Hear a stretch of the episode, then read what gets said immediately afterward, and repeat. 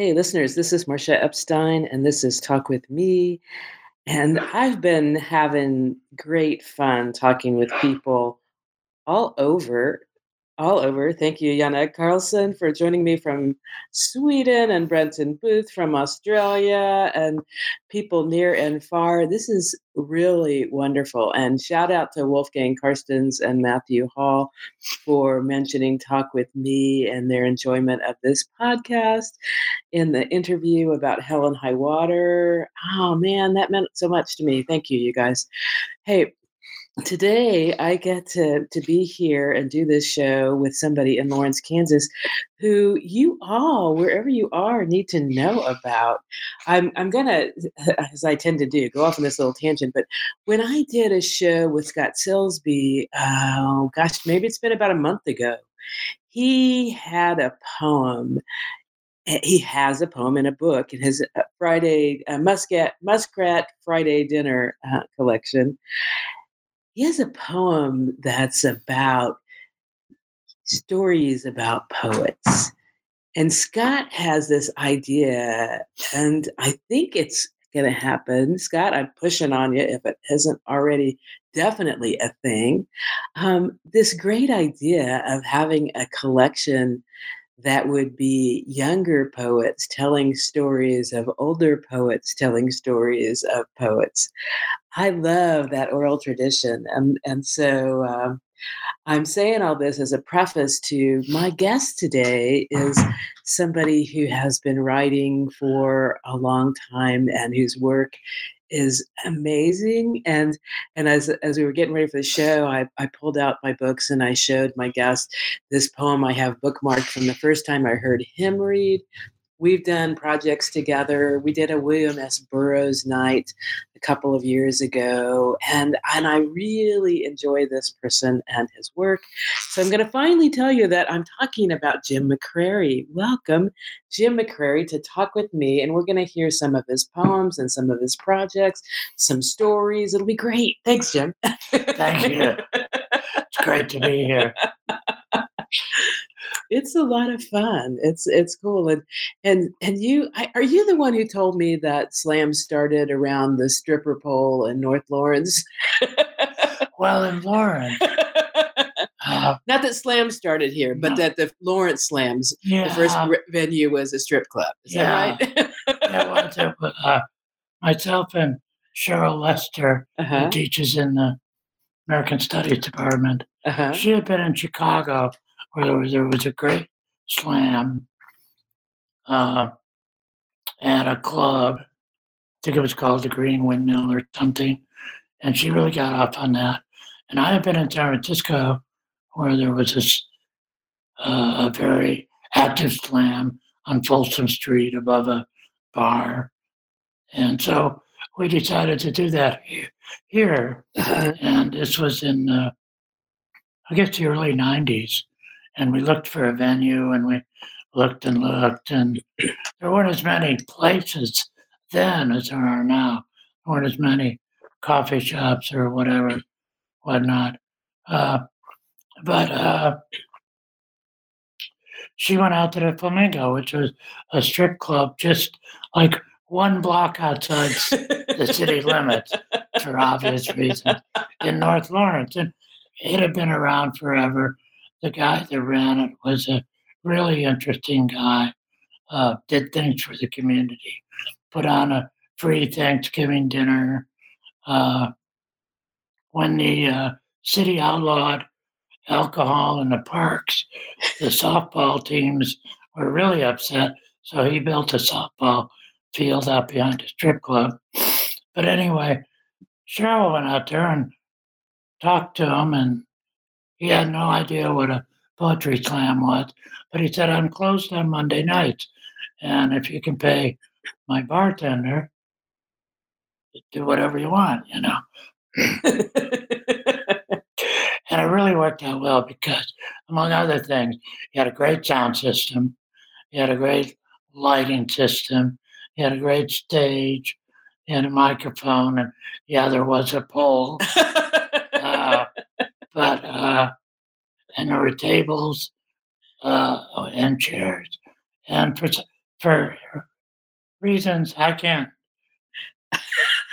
claim to know exactly, but for some reason, the chairs had rollers on them, had something to do with lap dance. But as it turned out, it was a great venue. People loved it. They came, they drank, they sat around, they yelled, and we encouraged, encouraged all that. And we had the slam, and they voted.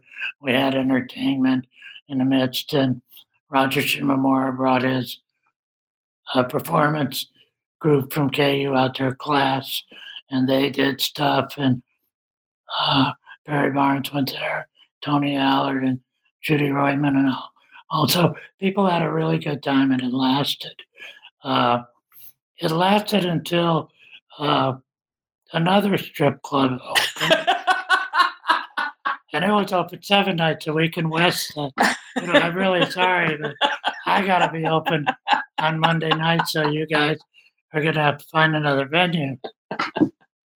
And uh, I posted some video that Barry Barnes made on, on YouTube if you can look around. All right.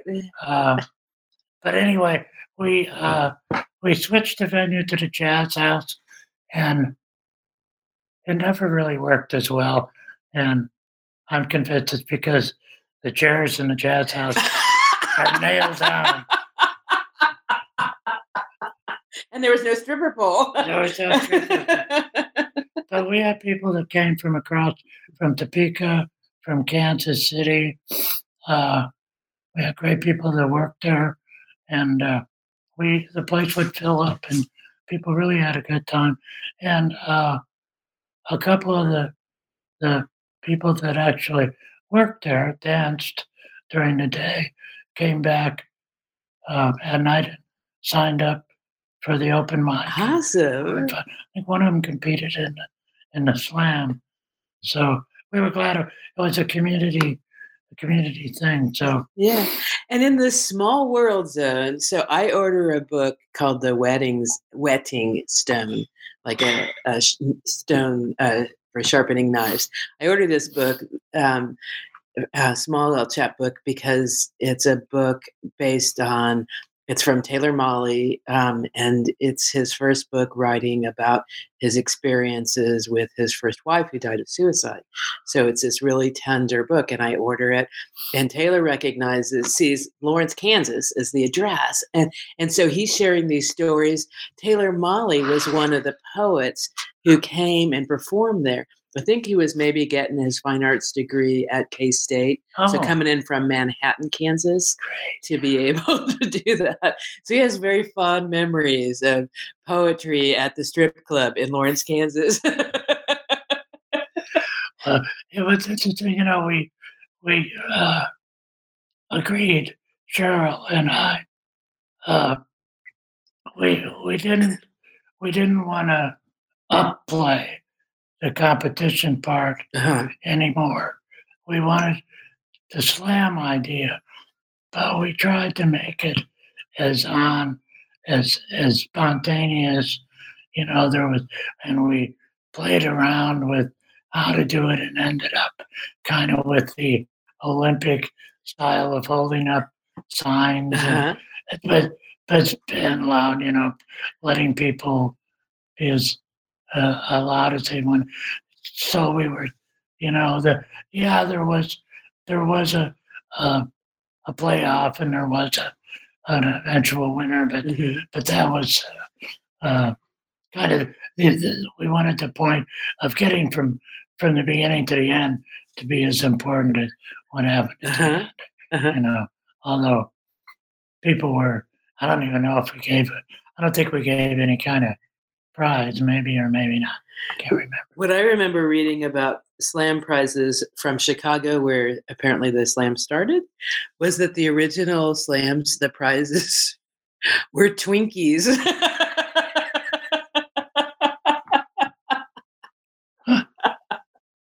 so there you go. Well, there was a KU professor who name was who said uh, that the prize that he won was to be able to read his poetry while holding on to the pole on the stage of the flamingo.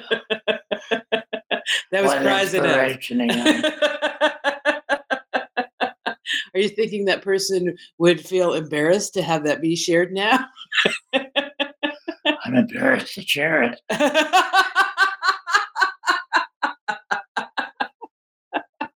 I think it's it was a lot of fun. Yeah. And, you know, I mean, I've been involved in, I've, I've been to a, a lot of poetry readings, Uh-huh, believe me. uh-huh. and uh, that's cool. And you know, when I came here, there was really the only poetry was up on campus, and myself and a fellow named George Kimball, another fellow named George uh, John Fowler, we opened a gallery called the Massachusetts Street Co-op down on Massachusetts Street, and it was probably 65 or 66, and we had readings up there. There weren't any I think there was one other gallery in downtown Lawrence, and maybe one so-called coffee shop, if you can imagine. And but we had poetry readings there, so and now I'm still involved with the tap room, which is like five doors away from where it is 40 years Oh. ago. So as you can see, That's my, cool. my uh, my uh, uh, uh, travel on the road to fame has, has gone exactly two blocks in 50 years. That's not really true, but it is kind of cool that the two venues are so close together. and Tap Room has been around forever. It's like, okay, for people, this it's this amazing show that Jim McCrary and Megan Kaminski, who's also a poet and is uh, teaching at, at the University of Kansas, they curate this show and they start with a 10 slot open mic and they have these guest poets and it's wonderful. But the first time you go there, it's like, oh my God, where are we going to? Because you walk into this bar in this old building, you walk down these stairs that everything is black. There, I mean, like uh, what I mean is it's literally painted black. So you're going down into this blackness. And I think the only light on the stairs is probably the emergency exit sign. And if you grab the banister, it's like it's shaking because it's not really well attached to the wall. And then you get downstairs, and most of the year it's about as dark down there as the stairwell is. Your eyes adjust, and you realize the ceiling is about seven feet tall. And you watch some of the people who are coming in who are almost hitting their head on the ceiling. Yeah. And there it is, and it's amazing. Megan does a great job of Yeah. posting uh, pictures of the events on the Taproom Poetry Uh-huh. Series Facebook page and website. So if you're curious at all, yeah. yeah, yeah, And, and the venue never changes.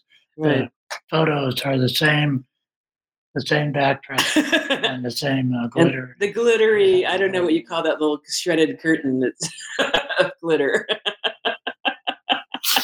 it's really great. And it's on a Sunday at five, so it's actually an easy time for people yeah, to it's get Sunday at five. Yeah. and it goes on. Uh, most of the year, we take a break at the summer uh, and over some holidays, but we have uh, competed with Final Four, celebrated, That'd be KU men's basketball final Yeah. four at times. and Megan does a really good job at curating and, and always tries to have people from out of town Yeah, read, yeah. and then we encourage the open mic, and we've had uh, really had a great time with the open mic series. Uh-huh. uh, heard a lot of uh, really good poetry. Yeah. People we haven't heard from before. And you have a book table, and, and I'm I'm one who says have a book buy the books, folks. You know, support local art, support artists that you hear, and when you buy at an event like that, man, that's the best way to support what's really going on. Yeah. And sometimes there's a tip jar for helping the travels of the poets who are visiting, Yeah, because you know, for the most part, people are traveling and and reading with no pay for reading. buying the books is part of the deal. And then you have this great thing where you you get to go back and read that poem again and hear that person's voice in your head. It's very cool. And Danny Caine from The Raven is kind of the bookstore person, He right? is, yes. He, he's a book table person. Yeah, Uh, Megan's a curator, and I'm kind of the mascot. You're the mascot. I want you to read something. Let me say, Okay, uh, next Sunday, Uh-huh. this coming Sunday, which would be Sunday, the 12th of November. yeah, we have two visiting poets, Toby Altman and uh, Emily Barton Altman. Uh, both of them really great poets, uh, editors. Uh, Emily does a podcast, uh, and uh, so they're coming from. I'm pretty sure they're coming down from uh, somewhere, either Iowa, Iowa, Iowa, or Illinois. I'm not sure, but you can find that online. Yeah, You can find their bio. So we look forward to that. It's gonna be, it's gonna be fun. Yeah, and so Taproom Poetry Series has a Facebook page, and that'll link you to the event that's coming up. Um, there's also a taproompoetry.blogspot.com, and you can see what's planned. So um, you can, like Jim just said, you can read a little bit about Toby and Emily, and then you can read a little bit about Jim McCrary, whoever that guy is. because Jim is also featured, which is going to make this a special, special event. So I'm looking forward to being there and, and hope that people who are in the area will pop down to the tap room blackness to be enlightened by poetry. Yeah. and uh, we have a great bartender and great, great uh, service Uh-huh. as well for that to make your time pass easier. So there's no admission, but bring some No. money for books, for a drink, and for tipping the bartender. Exactly. That's perfect. Yeah. An appreciation of all that happens there. It's very cool. So read something. Let's have people hear some of your poetry. Yeah. Uh, I thought. Uh, so I've been I've been working with the Spencer Research Library, collecting uh, materials from our community uh, to put up there relating to some publishers and publications, poetry mostly in Lawrence, and, and as part of that, going through my own archives, and uh, of course, it's hard not to think about politics and Yeah. political poetry, what that is and was and has come, but uh, it's an interesting topic to me and why or what does it matter and why do we write political poetry? What role does it play? Does it make a difference? Etc. So I found this poem and I thought uh, I'm going to read it. Uh, I don't think I think there's some names in here that you won't recognize, and that's cool.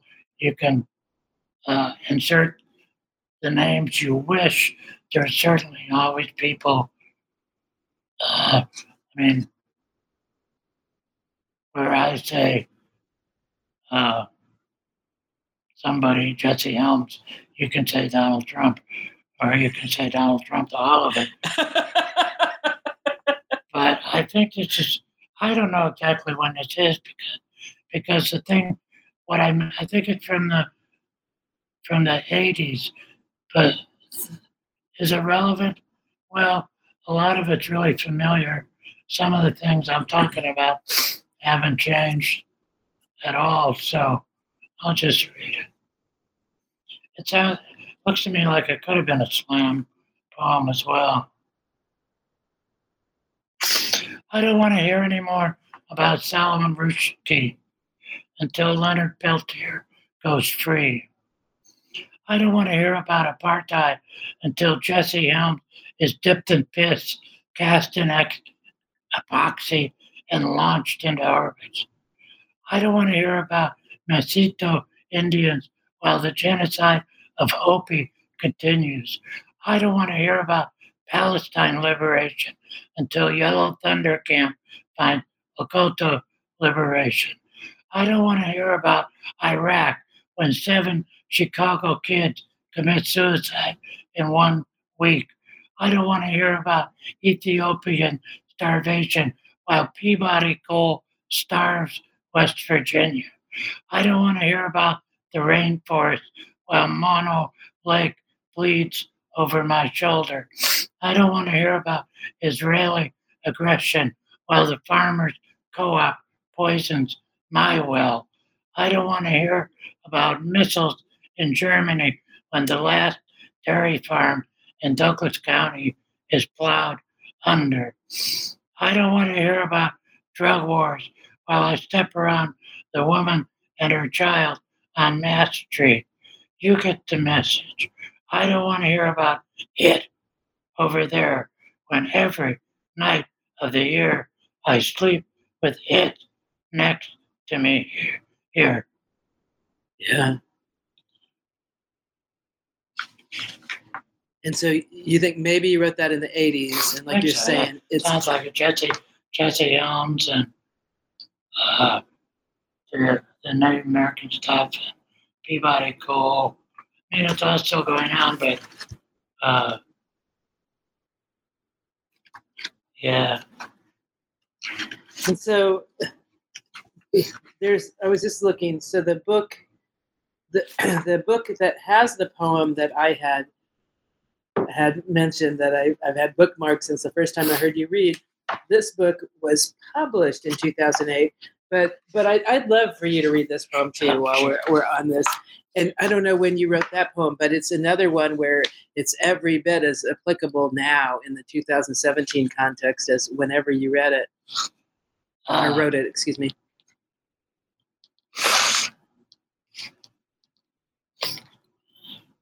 Yeah. uh, This was probably in the '80s, Okay. and uh, uh, it was sort of in response to another fellow, a book of his, but it was just uh,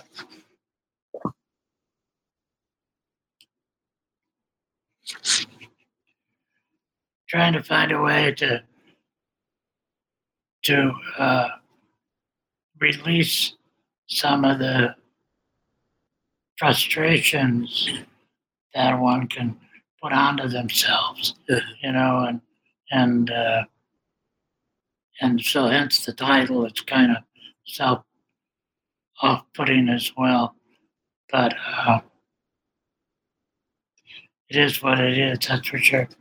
It's called the Book of Arrogance, and I published it myself as a chapbook, and it's included uh, in a collection of chapbooks of mine. A book called All That. The Book of Arrogance. Fuck Israel. You think you deserve to live in a snake pit? Then don't ask me to buy you a shotgun to kill the previous occupants. Fuck Fred Phelps. You do it. Please. My dick ain't big enough. Fuck Andrea Dworkin. This is a job for Madonna. William says she can borrow Steely Dan. Fuck Bill Clinton. I fucking hate being made the fool. Fuck off fundamentalists. My arrogance is bigger than yours. Yada yada. Fuck tolerance. I fucking hate intolerant people. Fuck the new age. We all know it's crystals, not hairspray, that destroys the ozone. Fuck you. This should need no explanation. There's some references in here. Obviously, the Madonna's uh, and William Burroughs uh, is William, and yada yada is a phrase that uh, oh, the comedian can't think of his name now. Uh, died of a heroin overdose in the 60s and was a great political and famous comedian that always got busted and couldn't perform in most clubs. Can't think of his name. Andrea Dworkin was a anti-feminist. Uh, so I love that poem.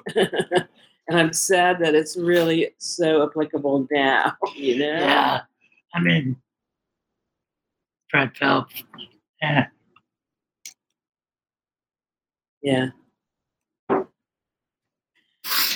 wanted to read something from a book I wrote. It came out a year ago, and it's called a yearbook. And uh, I don't know if I read it. I don't think I read it published last time I was here. So No. maybe I didn't read from it. No. But I was, you know, up a lot of people, and I've read a lot of memoir, and people are writing memoirs. And uh, I thought about that, and I just don't have the energy to write all that. Mhm. Uh, I've tried to, was like, you know, for a while I thought I could write every day. And what ended up is I've got a lot of blank books that are still blank, you know, you buy. so I was going to have a journal or a diary. Never worked. I can't write a lot. So what I what I thought I would do was write one line for each year. And uh, when I first uh, thought about this and explained it to a friend of mine, I said, I'm going to write one line a year. And he thought, oh shit, it's going to take an awful long time. and what I meant was, I'm going to write one line for each year. uh-huh. And I'm going to do it that, that way. And I'm going to let the reader fill in the blanks should they desire Uh-huh. and through imagination or for self self their own experience or whatever you know uh, and uh, so that's what i did you know and there's a lot in there there's a lot of emotional stuff. There's a lot of family stuff. There's a lot of that. But so anyway uh, there's the first entry is 1941 the year i was born and the last entry is uh, 2015. But I'm not going to read the whole thing. Yeah, I might read some more of it Sunday and come back. Uh-huh. But 1941, Geneva, Illinois. Why there? Why that? Was it all white? 1944, Mom said, I carried you around the neighborhood just so they could see you. Today, not so much. 1947, sleeping on a rug on the floor of a classroom, as if that meant something. 1948, dad listening to the Friday night fights on the radio. I play on the floor. Sound of a beating across the room. 1951, all day on bikes in a world that had no limits. 1952, I watched my brother throw a pitchfork at my dad. Woke me the fuck up. 1956, quit fighting, started smoking. 1958, smoking in high school parking lot, my lime green 50 Ford. 1962, Sid McCoy on radio, late night, crush on Nancy Wilson. 1963, Chicago, you can go to the checkerboard lounge, but mind your P's and Q's, white boy. 1974, Sleepy Jeans, This Old Cold Rainy Day, played forever. 1977, poems written and buried as they should be. 19, I'm going to go back on this one. 1969, me and S. Clay Wilson waiting in Haight Street Bar for our ride to Altamont. Never showed up. 1988, Virginia Woolf seminars where I learned how to like women. 1989, the bar on 6th Street, San Francisco, $25 pint of ale and bindle of Coke. Tank top and bathroom shimmered. 1999, should have got a PhD, do da do. Should have done a lot of things. 1999, John Moritz said to me, There are too many poets in Lawrence. Could be. 2012, the poems are slower, longer, broken, and narrow. Not in that order. 2016, numbers. It is now all about numbers. Don't count. I love that. Thanks. So you've been writing for a long time. Yeah. You have stories of all kinds of people that you've encountered and experiences. And I want to get back to the Spencer Project, the Spencer Museum of History, or library, the History Library, whatever it's really called. at Research KU. library. Research Library. So, so what all? What is this project going to develop into? Well, uh, they have uh, a really great collection of all sorts of material up there. They have a Kansas collection, they have a regional collection, and uh, what I wanted to do was uh, to uh, make sure that I mean, it's not that they don't have local stuff; they do have very well covered, and and uh, a lot of the people from from Lawrence have their papers there, and uh, it's really great.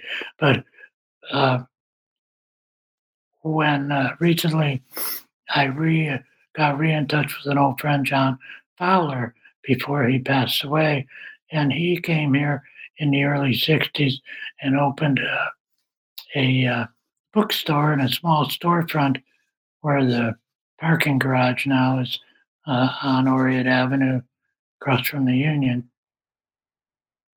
called the Abington Bookstore, and this was like a alternative community hangout and bookstore. He sold And what was it called? Abington, Abington. Okay. yeah, and he and his wife Bunny uh, opened it, and they had alternative press at the time. Um, and by the mid '60s, there were underground newspapers being published around the country, and underground comics, and uh, books, and city lights. A lot of people I know first were introduced to like Ginsberg and Fairleigh Getty and the Beat thing through that, and so uh, John also started publishing a magazine called Grist, G R I S T, and uh, the first few issues were done on a mimeograph, and then he did it on a uh, on a uh, lithograph. Uh, but uh, he published a lot of local writers. He published about a, na- a lot of national writers, including people like Allen Ginsberg.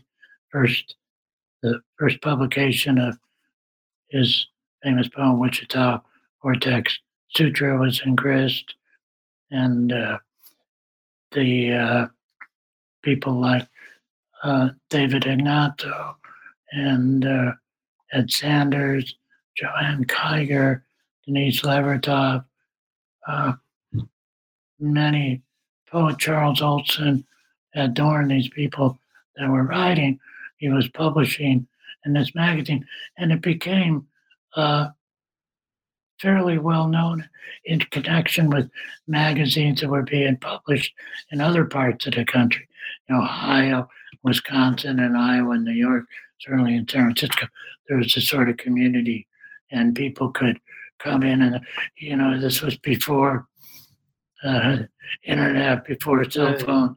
The only way of communication was mail and, and visiting and, and pe- people traveled a lot.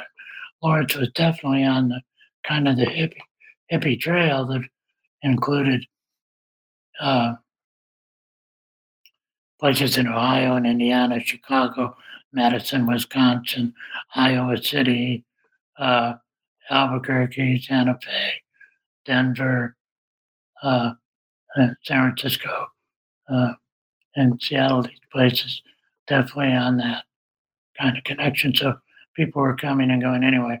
So I got in touch with John, and he sent me a lot of his personal archives.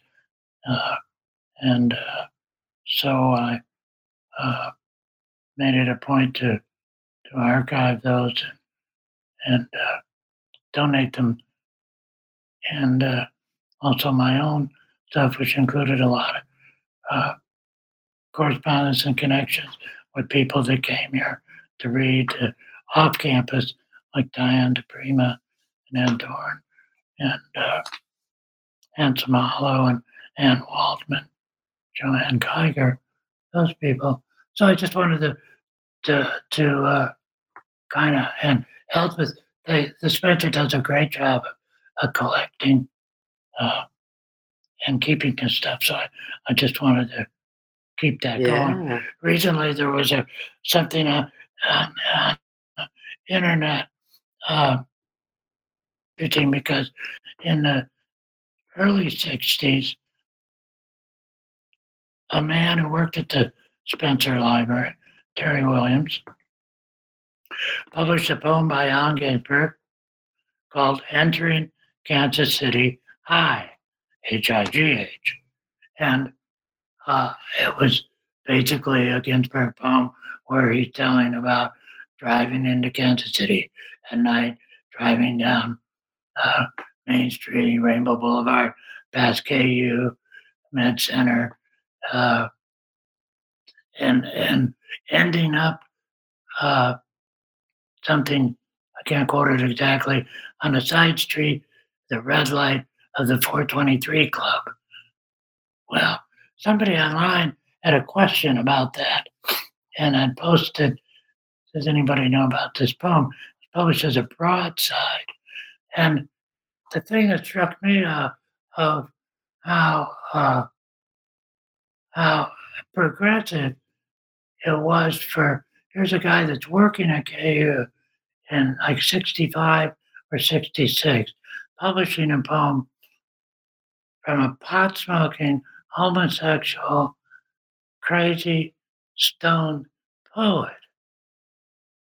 Just that alone is enough, you know. And, and Ginsberg at the time was was working to legalize marijuana and all kinds of other things, and and this was uh, uh, a noticeable event. And looking back on it, what struck me about it was, you know, there weren't many people doing that, publishing uh-huh. that kind of literature.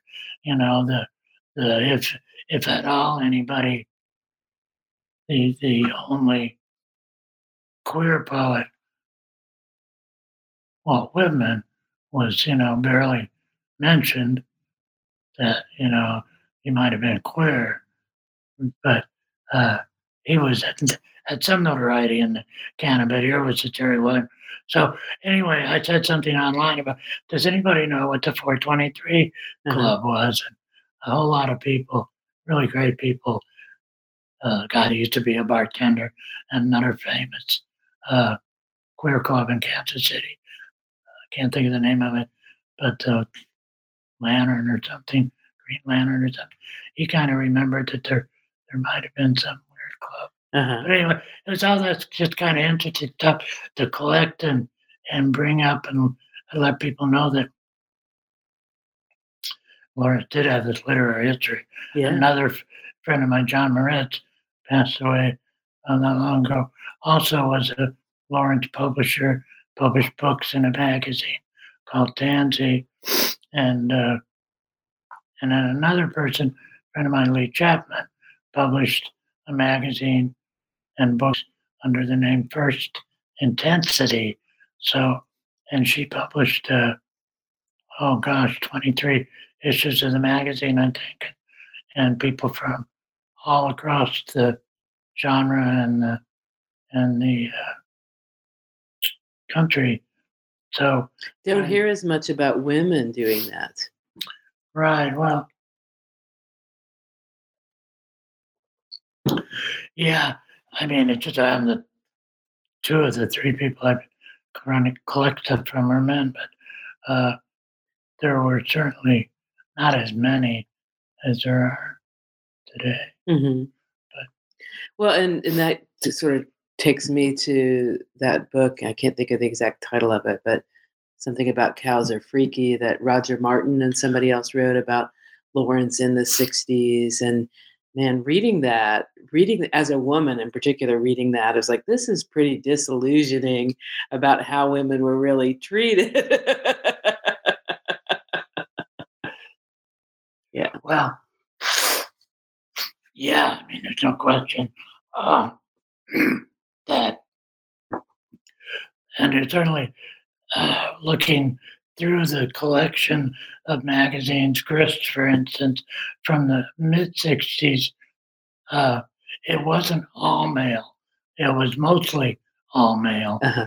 There were certainly uh, notable and well respected, and also new women writers right. that were included. Uh, and uh, same thing with Tansy, and also, of course, First Intensity. Uh, but uh, yeah, But you're uh, saying Lee Chapman produced this magazine. She didn't- Mhm. wasn't only an artist; she also produced this magazine with various people's work in it. yeah, Yeah. yeah, she is an artist, uh, and she did produce a magazine and books, and Uh-huh. uh, really a good series. And uh, her complete archives went to University of Buffalo because they have a huge collection of uh, Americana poetry collection, but also some things stayed here because her she was uh, contributing editor and arts editor for John Moritz's magazine and book publishing, and worked with uh, others as well. Cool. So, you know, it's all that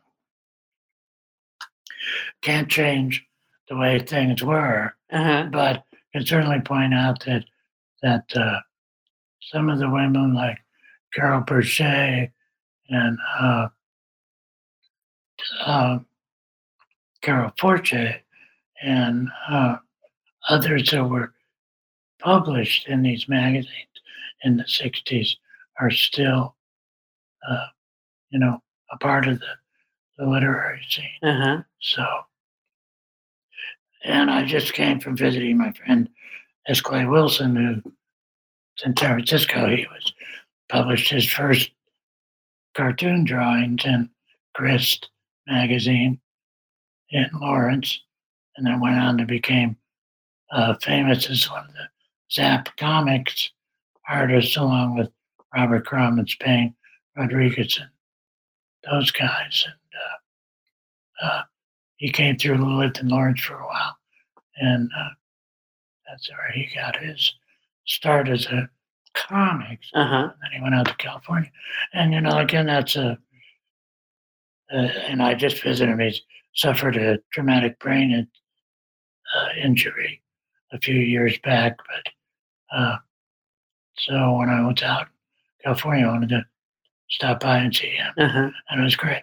And again, you know, he there was just a three volume biography of him and his work just published by Fantagraphics, which is I don't know anyone else, artist or poet or writer of or anything And in Lawrence that has a had a three volume Uh-huh. uh, oversized color uh, set of All his right. drawing. Uh-huh. And I was going to try to get the Journal World interested in, in an article, but you know, Wilson is Wilson, and you know, uh, 99% of his stuff is beyond the publishing in a family newspaper like the Journal World, you know.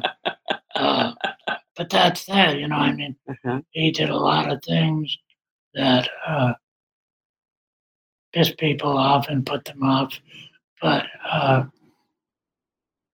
in no way as a defense. But uh, he also did a great deal about pushing the limits of freedom of speech, Uh-huh. for better or worse. Uh-huh. And I think when we talk about that kind of politics, we have to, you know, are there limits? Uh-huh. Maybe there are, maybe there should be. Who knows, you know? Uh-huh. Uh, but one way or the other, you can have. He did it, paid the price, but uh, he did. That's that. But uh, so that's also part of Spencer.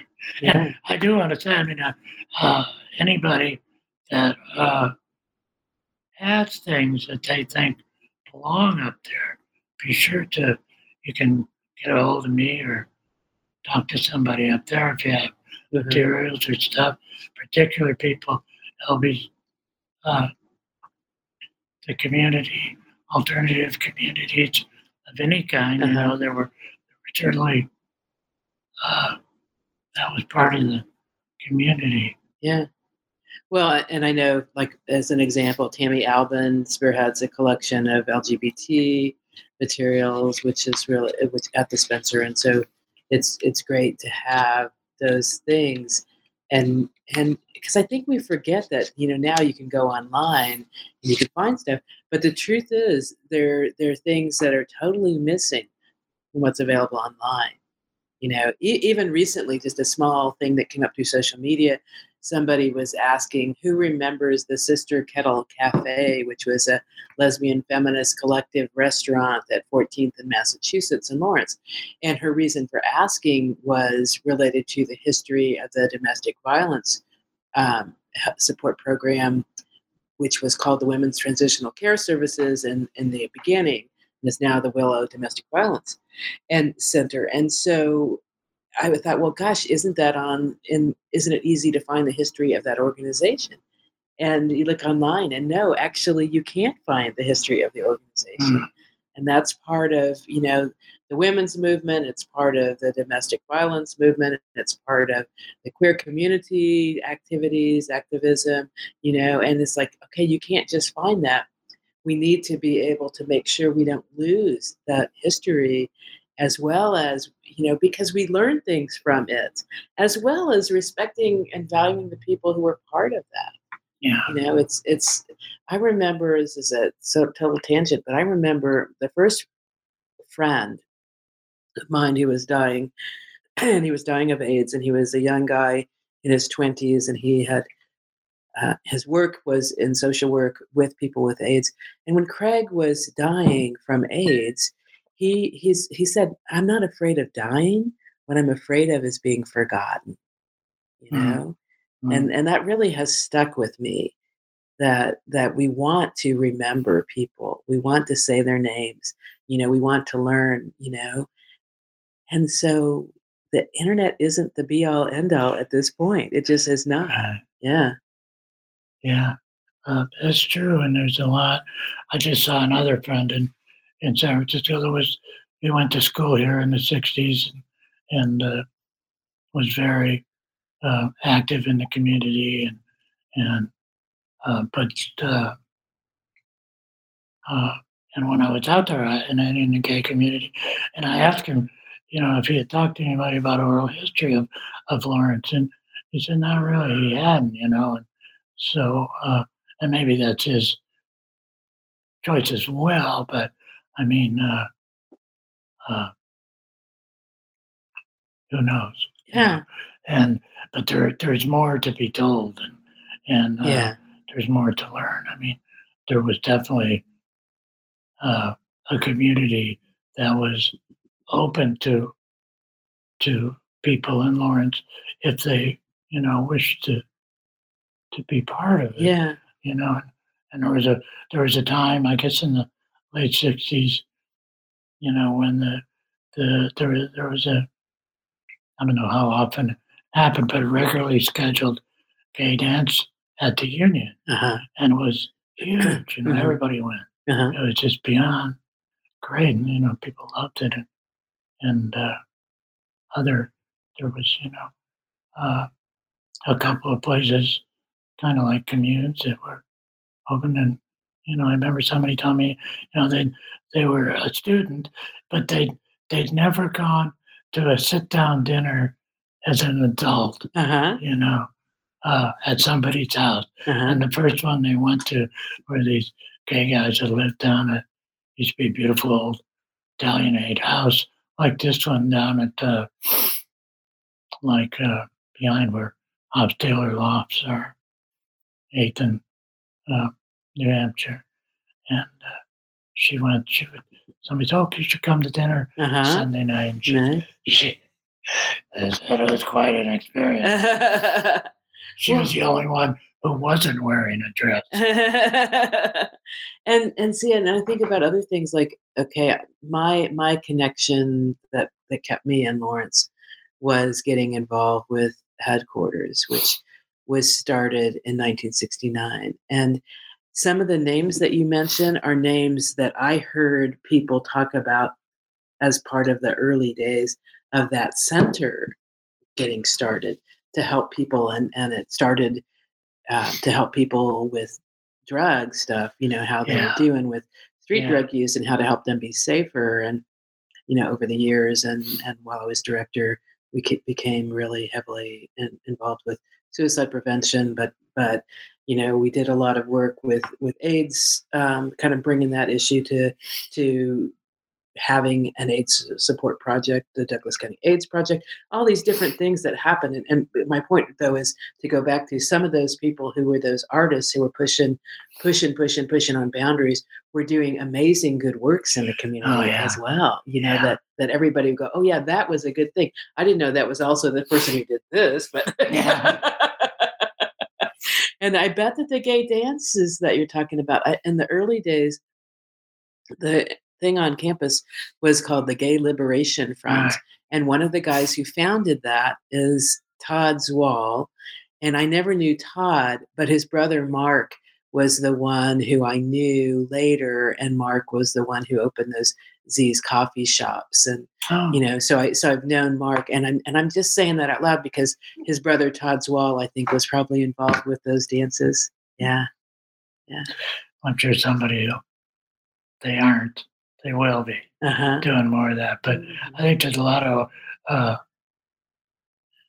history Uh-huh. to collect, Yes. you know. and, uh, Yeah. I mean, this guy I saw claimed that when the Union was burning, he and his friend uh, got out their finest little black dresses and popped some popcorn. Mm. Supposedly started up the hill in her heels. Which is kind of hard to do. Those are steep to hills. watch the Union burn. So that's gay liberation. Hooray for them. That was Lawrence. It was a crazy place. It's a wonderful place. uh-huh. Bad things happen, good things happen. Uh-huh. How did you land in Lawrence? I was miserable and living in Champaign, Illinois, Uh-huh. going to the University of Illinois on the GI Bill. And uh, a guy, friend of mine, came through and he said, uh, and I was complaining.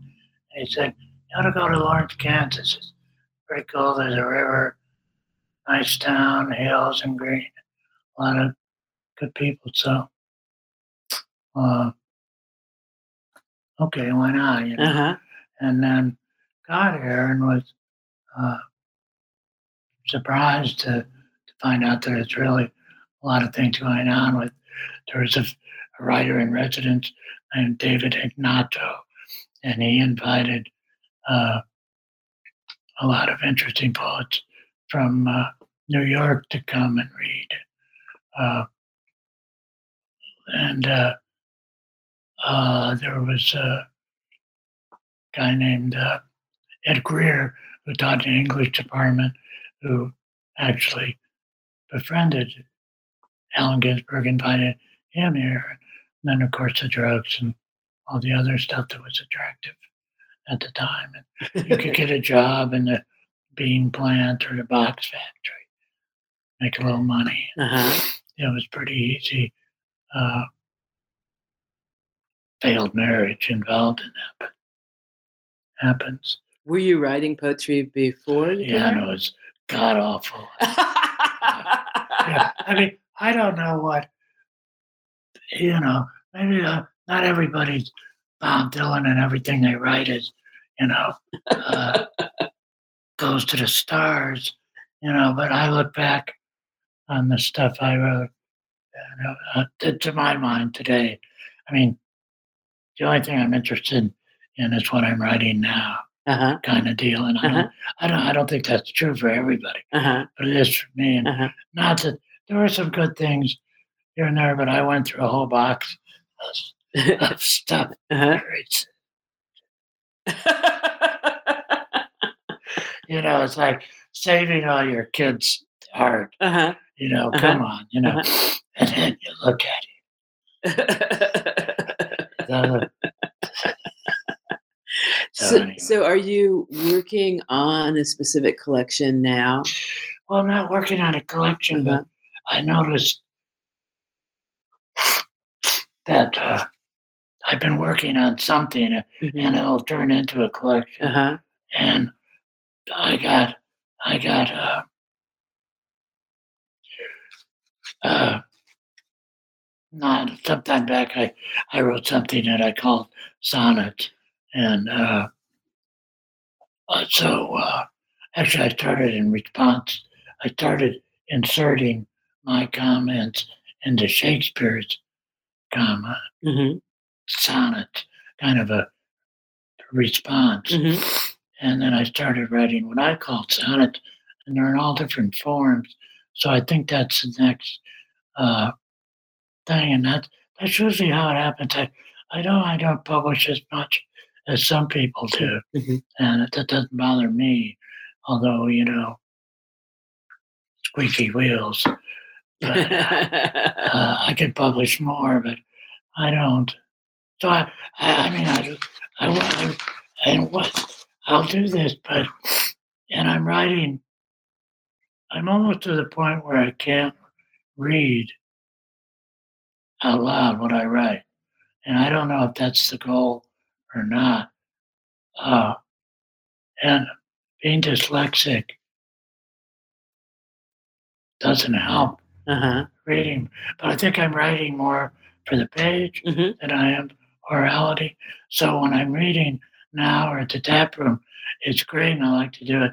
And I'll always include some stuff like the Book of Arrogance or the other book Mhm. for that. But the stuff I'm most interested in is what I want people to uh, sit with. And I do uh, do stuff textually that doesn't, I can't uh, read, you know. So I want people to look at it Mhm. and I want them to question whether is that a misspelling because Okay. he's dyslexic or he doesn't care Uh-huh. or Uh-huh. he doesn't know. And there's a lot of that going on. Okay. Go ahead. We're close to the end, but I'd love to hear this. Well, this is the, probably the most difficult. Uh, but these are sonnets, and I'll just read a few of them. And and people say, you know, that that I don't write about personal stuff, which means I don't write about my age or my health. And right now, I've got really terrible allergies. I'm not blowing coke on A few years ago, it would have been, but but but so yeah, and I don't talk about all this stuff. My health or marriage, sexuality, emotions, maybe, but then I do really. uh-huh. But what I'm saying is, it's in a different form. Uh-huh. So these are sonnets. And like I say, sometimes it's hard to read them. So many more that cannot speak for me. To them, then, might be forsaken by all over. Again and again, beamed into submission and rejected by all but a few who cannot resist. My heart, indeed, belongs to no one, but few as well. What goes up soft floats, but does not dance. So this becomes failed sonnet number 103. Two more than the beginning, like a game went on too long. Just before ending, a new start. Once more, with less feeling than the last time, which was not the best time. However much overcomes less work, more time. Always, always searching for the last lost thought. Sonnet 104 falls short, way short. if ever there was a choice as to what becomes the most, then surely that choice is made for one and another just before set free and trying so hard to stay chosen does nothing to bring the end in certain stance. Of course, nothing done means nothing. Sonnet 105 serves tea at three. you see, certain of these words seem offset, and that means perhaps a glimpse at what being forgotten in the sunlight rays create shouts and jigs and meanings all tied up. Yet even that glitter covered wrap cannot beat down the swelled fame of others, which really does, in its way, insist we try. Sonnet 106 fails into place. Jim, thank you so much for doing this show with me today. It's it's an honor, a pleasure, a delight. And and I'm going to tell our listeners, you know, it's not easy to find Jim McCrary. There's not some big old website to go to. So I'm going to ask the favor of Danny Caine at the Raven Bookstore. If somebody contacts the Raven how to get Jim McCrary books, help them out, please. and you will find Jim at the tap room poetry events. Most of the events that happen each of the months that has that poetry series, Jim will be there, sometimes quietly, sometimes at the mic. Um, so, so look for Jim McCrary. You are seriously, you are a local treasure, both for what you're doing that art that you put out there of yours and your commitment to, to making sure that these other people's work that were part of this whole body this whole history this whole process um, that they're they're recognized that they're able to be remembered and respected and considered for, for their contributions. So so thank you very much and thank you listeners for this particular episode that you've listened to. It's very great. Just wonderful. Thank you. Thank you for doing all this. I'm glad to. And thanks to Daniel Smith, the producer of the show, for letting me listen. So long, folks.